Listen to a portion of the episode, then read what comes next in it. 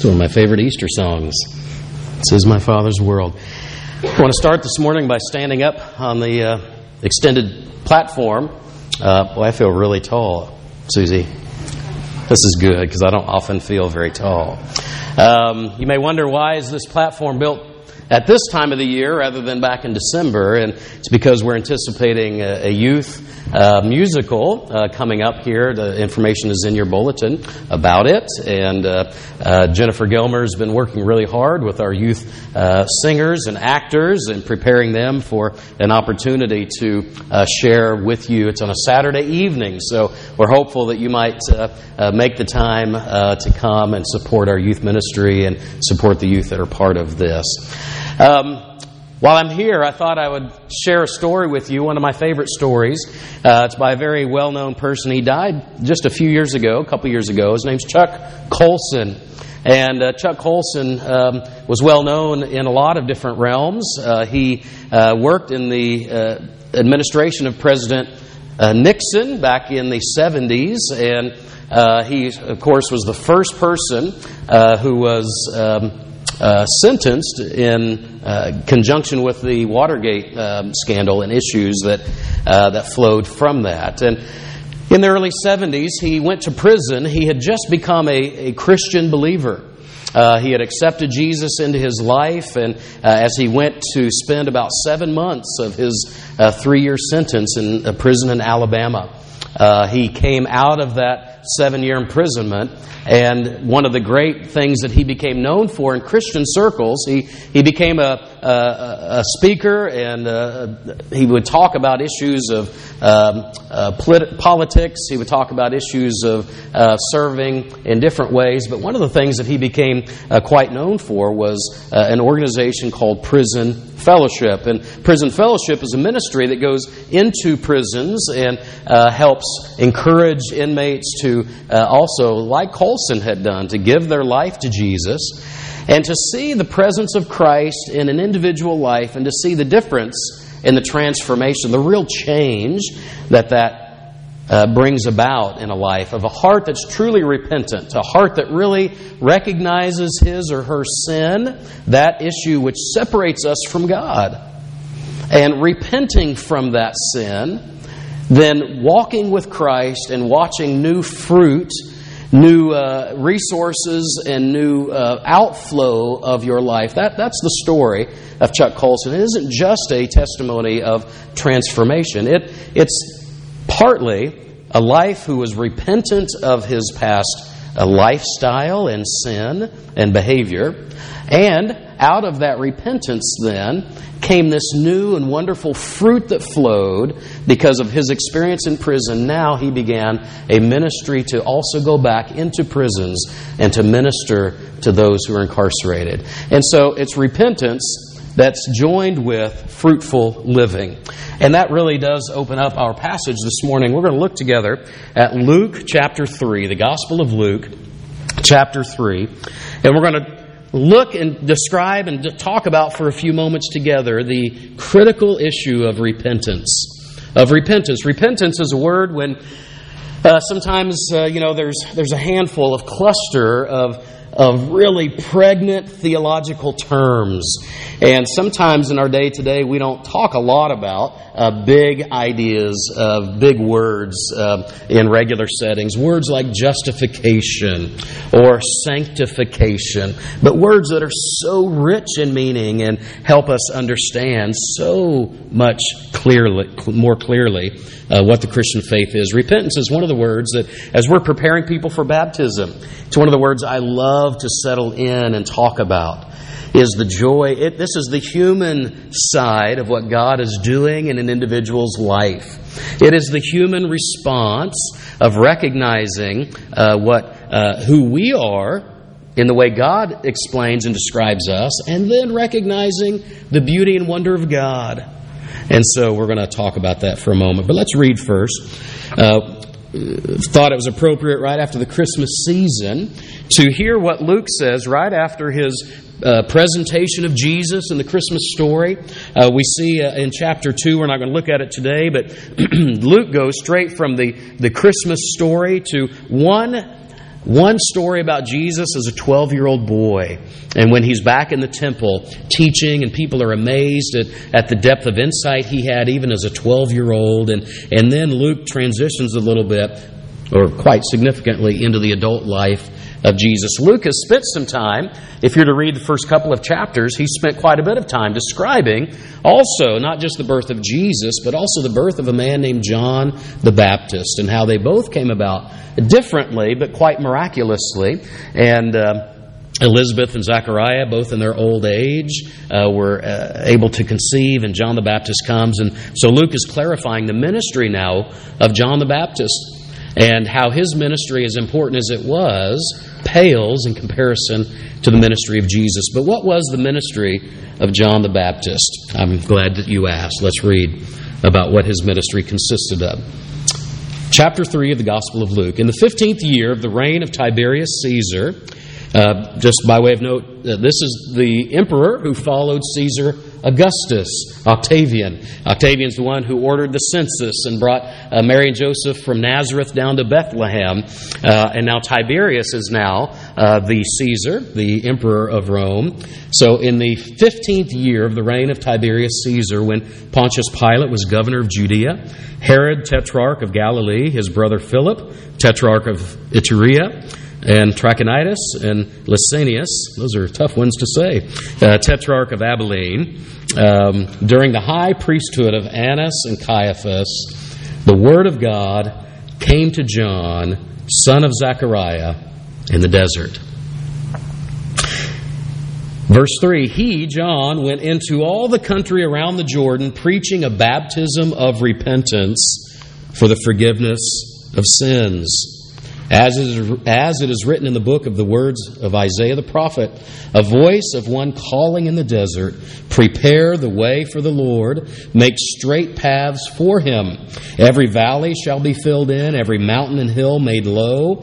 The crooked roads shall become straight, the rough ways become smooth, and all mankind will see God's salvation. So he's describing his own ministry here to a Jewish audience and many Jewish people of the day understood this passage from the, the Old Testament book of Isaiah as part of what God would be doing at the very end of all things. That God would be preparing to send in his final special uh, instrument of restoration for people, the Messiah. And so Jewish people as John the Baptist would, would give out this statement and declaration of what his ministry is and the role that he was to fulfill, their ears would be tuned in. Now, here it gets interesting. John was a bit of a lightning rod. John had no problem just kind of calling a spade a spade and is very forceful with his preaching.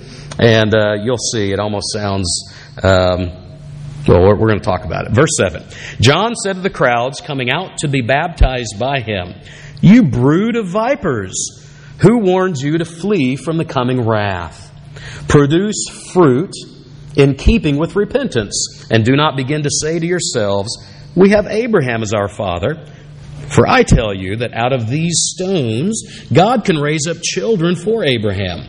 The axe is already at the root of the trees, and every tree that does not produce good fruit will be cut down and thrown into the fire.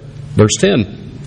What should we do then? The crowd asked. John answered, The man with two tunics should share with him who has none, and the one who has food should do the same. Tax collectors also came to be baptized. Teacher, they asked, What should we do? Don't collect any more than what you're required to, he told them. Verse 14 Then some soldiers asked him, And what should we do? He replied, Don't extort money and don't, ex- don't accuse people falsely. Be content with your pay. So we're going to pause right there because that's really all the time that we have this morning and a lot to think through. But repentance. Repentance is the idea. What does it mean to repent? Um, I remember growing up and seeing signs. People would carry sometimes big, like sandwich board signs, and on them would be plastered the word in big capital letters with an exclamation point at the end, and it would be repent, right? Uh, you, have seen people like that probably. I grew up in an area that was pretty hot uh, evangelistically and a lot of religious fervor. And it was really interesting um, to see what was that. What was what was it that made people passionate about uh, their their relating to God and um, you know their communication techniques. Uh, uh, it's debatable uh, how effective or, or, good that might be, but repentance. Repentance is a word I don't think we talk about a whole lot anymore. Uh, certainly has been a word that's been so rich and valuable in the history of the church. And it's a word that um, is is, so fresh and pregnant with meaning. To repent is more than simply changing your opinion about something. Okay? Changing your opinion about something, that, that's easy and that happens all the time. We sometimes, we might change our opinion. I, I could stand up and say, you know what? I've changed my opinion. Johnny Cash is the greatest musician of all time. Right? I, I might change an opinion about something. Or the San Francisco 49ers football team, they've now fired their uh, general manager and their head coach, and finally, I've changed my opinion. The 49ers are finally now going to get their act together and start winning football games, right? Changing opinion, we can do that on a lot of things for a lot of good reasons, for a lot of issues that maybe aren't all that important, right? That's not what repentance is. When the Bible describes repentance, even though the word, the Greek word literally means a change of mind, it's not only a change of opinion about issues that you know, perhaps are inconsequential. Repentance is so much deeper than that. Repentance touches the core of your personhood. Repentance is what reaches down to the very depths of your heart and soul and begins to, to stir in those areas. Repentance sets an entirely new life direction. Repentance provides one with new values, with new loves in your life Things you didn't care about perhaps now become greatly important to you. Repentance leads to a new relationship with Jesus. Uh, one great theologian, Millard Erickson, describes repentance very simply. He says, Repentance is godly sorrow for one's sin together with a resolution to turn from it. Godly sorrow for one's sin together with a resolution to turn from it. That's the reason I started with the Chuck Colson story. Because I think in Chuck Colson, even though that's a, a he's a very prominent person in history, um, and a very a prominent person during his lifetime in his own ministry, uh, he is one that certainly is indicative of one who has come to an understanding of his personal sin and how it separates him from God, and he is repent he repented from it but it wasn't just the repentance and that, that moment of new relationship, salvation. It wasn't just for that. It's that God, out of that repentance, his life then, as he engages in the prison ministry and his ongoing ministry for decades after, was one that uh, be described just as John the Baptist would describe one who is uh, producing fruit in keeping with repentance. In other words, the outflow of your life now demonstrates what God has already done on the inside of your life, what God has already done at the very depth and core of your life. There's a new direction, there are new values, new things begin to emerge as important. What are those things? Well, they're the things that are important to God. What matters to God now matters to the person who has a repentant heart. What God loves now becomes that which the repentant person begins to love. What God turns away from and cautions us against now become things for the repentant heart that we turn away from and we choose not to pick up for uh, the danger that is there and the destructive quality it might hold. Godly sorrow for one's sin together with a resolution to turn from it. John the Baptist is preaching repentance for the forgiveness of sin. So if you haven't caught the idea this morning is that repentance is an essential quality, an essential element to life with God and to actually having meaningful discipleship. Meaningful discipleship will never occur if repentance doesn't occur because you're not really a disciple if true repentance hasn't already happened deep in your heart. Repentance in the Bible isn't just something John the Baptist described. Jesus himself, at the beginning of his ministry in Matthew chapter 4, it describes Jesus like this. From that time on, Jesus began to preach, this is what he preached repent, for the kingdom of heaven is near. So Jesus, at the very beginning of his ministry, is marked with the same message of repentance. Calling people to repentance at the end of Jesus' ministry and life. Luke chapter 24, it says this This is what is written The Christ will suffer and rise from the dead on the third day, and repentance and forgiveness of sins will be preached in his name to all nations, beginning at Jerusalem. Peter, in the book of Acts, describes repentance. You probably remember what Peter did. He was the one who failed miserably, right? He's the one who denied Jesus. when Jesus was arrested and led away, Peter was the one who three different times said, You guys are crazy. I don't know this Jesus. Right? Peter just said, Jesus, I don't care. If my following you leads me to my own death, I will never abandon you. I will never forsake you. And in just a few moments, three different times in the same evening, Peter says, I don't know Jesus. It's not me. I'm not one of his followers. I don't even know who you're talking about. But it's Peter then that Jesus comes and lovingly restores. And when the book of Acts opens, the history of the early church is what Acts is about. It's Peter who stands there in Jerusalem, now restored. He was a repentant sinner, a, a repentant heart. And if you want to go back and do a study and an interesting, just a contrast between what is, what is a simple remorse versus real repentance, go back and look at the difference between the way Peter responded to the arrest of Jesus and the way Judas responded. You remember, Judas is the one who turned Jesus over to the authorities for 30 pieces of silver. And their, their, their stories end completely different.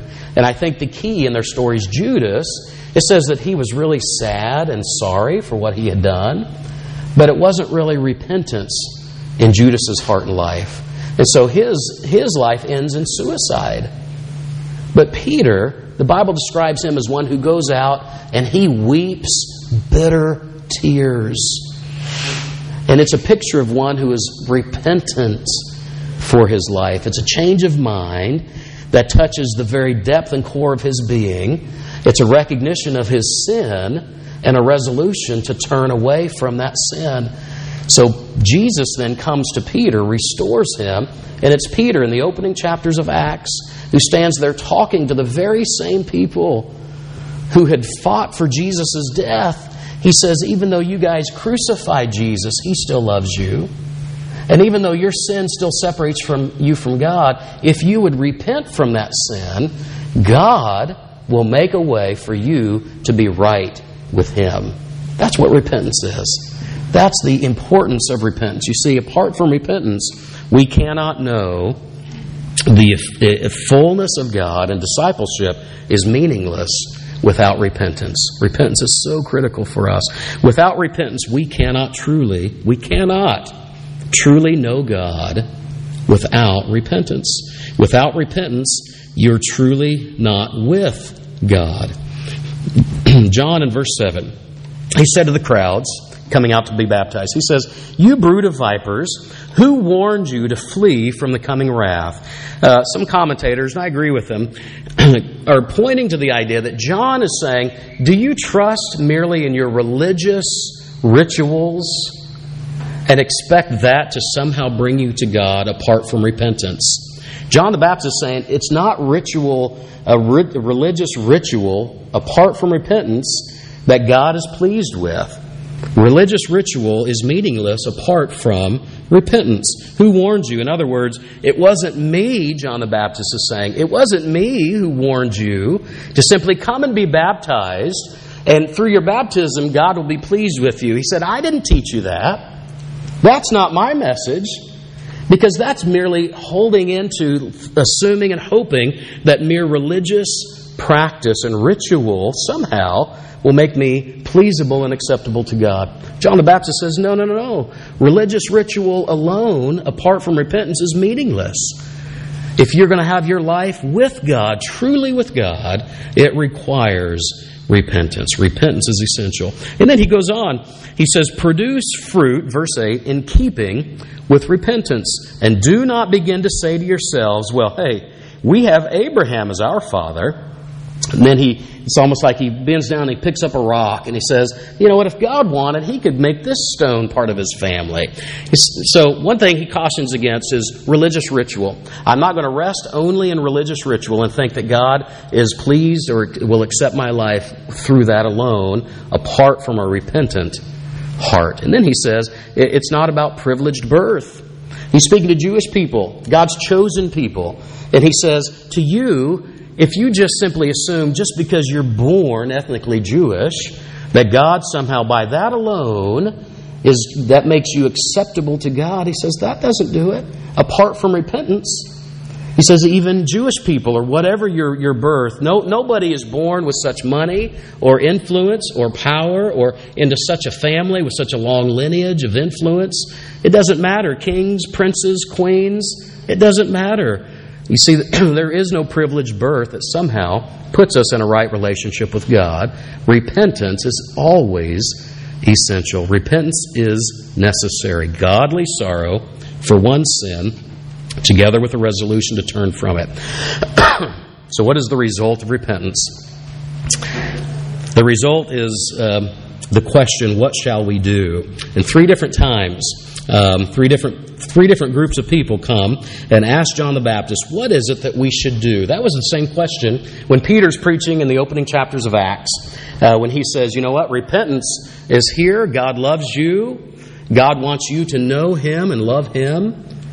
A life with God is possible. And their question to Peter was, What shall we do? You know what his response was?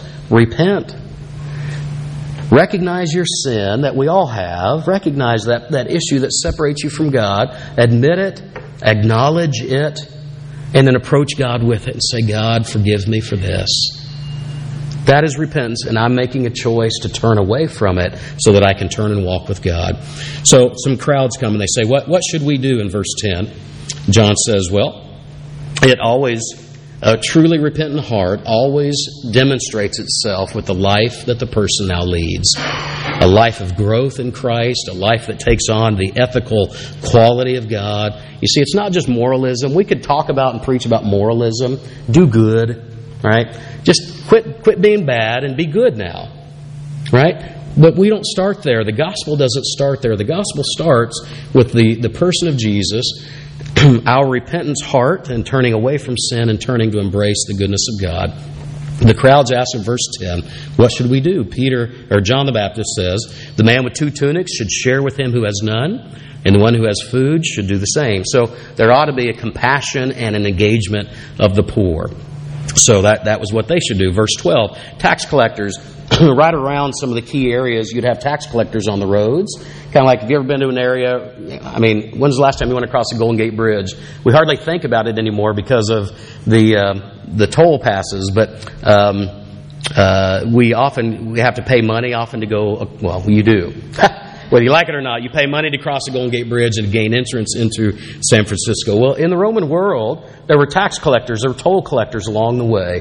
And when a caravan come through or merchants came through, they would collect their taxes. And part, they were employed by the Roman government. They were to take those taxes and pass them on up to their superiors, but the way they got paid then was to charge you extra. So if Steve came along with a stack of books and he wanted to sell them uh, down in Capernaum, if I were a tax collector, I'd say, All right, Steve, your books are worth let's say $10 taxes i need my my paycheck so i'm going to charge you $15 i'm going to give 10 of it to rome and 5 of it's going to go in my pocket that's how they work so john the baptist these tax collectors come and they say what are we what are we supposed to do and he says, Don't collect any more than what you're required to. And then some soldiers came. He says, What are we to do? And he says, Don't extort money and don't accuse people falsely. Be content with your pay. The whole idea is that a truly repentant heart, that that reality is demonstrated now in the life that one lives. You see, it's not the life that we live that bring us, brings us to God. It's just the opposite. It's an awareness and an acknowledgement that I am broken and I am so limited, and my sin really impacts my ability to know and relate to God. It makes it impossible. And so we have to start with God forgiving me. And when I understand that God loves me enough and wants to forgive me, and I meet that forgiveness, that desire, with my own repentant heart, then that's when salvation occurs. And then I'm ushered into a new life with Christ. This is taking a lot longer. I've got a whole other thing. I think I'm going to say that for next week um, because I want to talk to you about you are what you love. You know, we've heard the idea that we are what we eat, right? You eat good stuff, you become healthy. Uh, the same idea is that you, you are what you love. If you love the right things, if you love the things God loves, then guess what? Your life is going to be on a course of goodness and health and rightness with God. I think we'll pick that up next week. You are what you love. Repentance. Repentance. As we open up 2017, my, my hope for today is simply this that you and I would reflect. This is for me at least, is always a great opportunity to think about what has been and what is to come. Not, not in the sense of just simple resolutions for life, but just in reflecting upon the position of my heart and my life before God. And is my life one today that demonstrates fruitful living for God because of the repentant heart that I have met with the love that God has for me? Father, that is part of our prayer this morning, is that you would help us to see and to understand better this idea of repentance, that it wouldn't just be some confusing word or a word without meaning, or we might not look at it as something that's unimportant or extraneous to our, our Christian life, but it is at the bedrock, in the very center of what it means to be a Christ follower. So we pray this morning that you would help shape that into our minds and our hearts that as we think about the year to come, that we would hold it, that we would look at it through the lens of repentance, and that we might ask you what it is that, that needs to be added to my life this year or removed from my life this year, so that my life might be fruitful in the way that you desire it to be fruitful. So, God, do your work in us this day and always. We thank you for your love that leads us to repentance, your kindness, Lord that guides us to repentant place because you're not slow about your wrath. You're not slow about your judgment. You're patient. You're loving because you want to call all of us to repentance and to turn to you. May it be so this day. In Jesus' name, amen.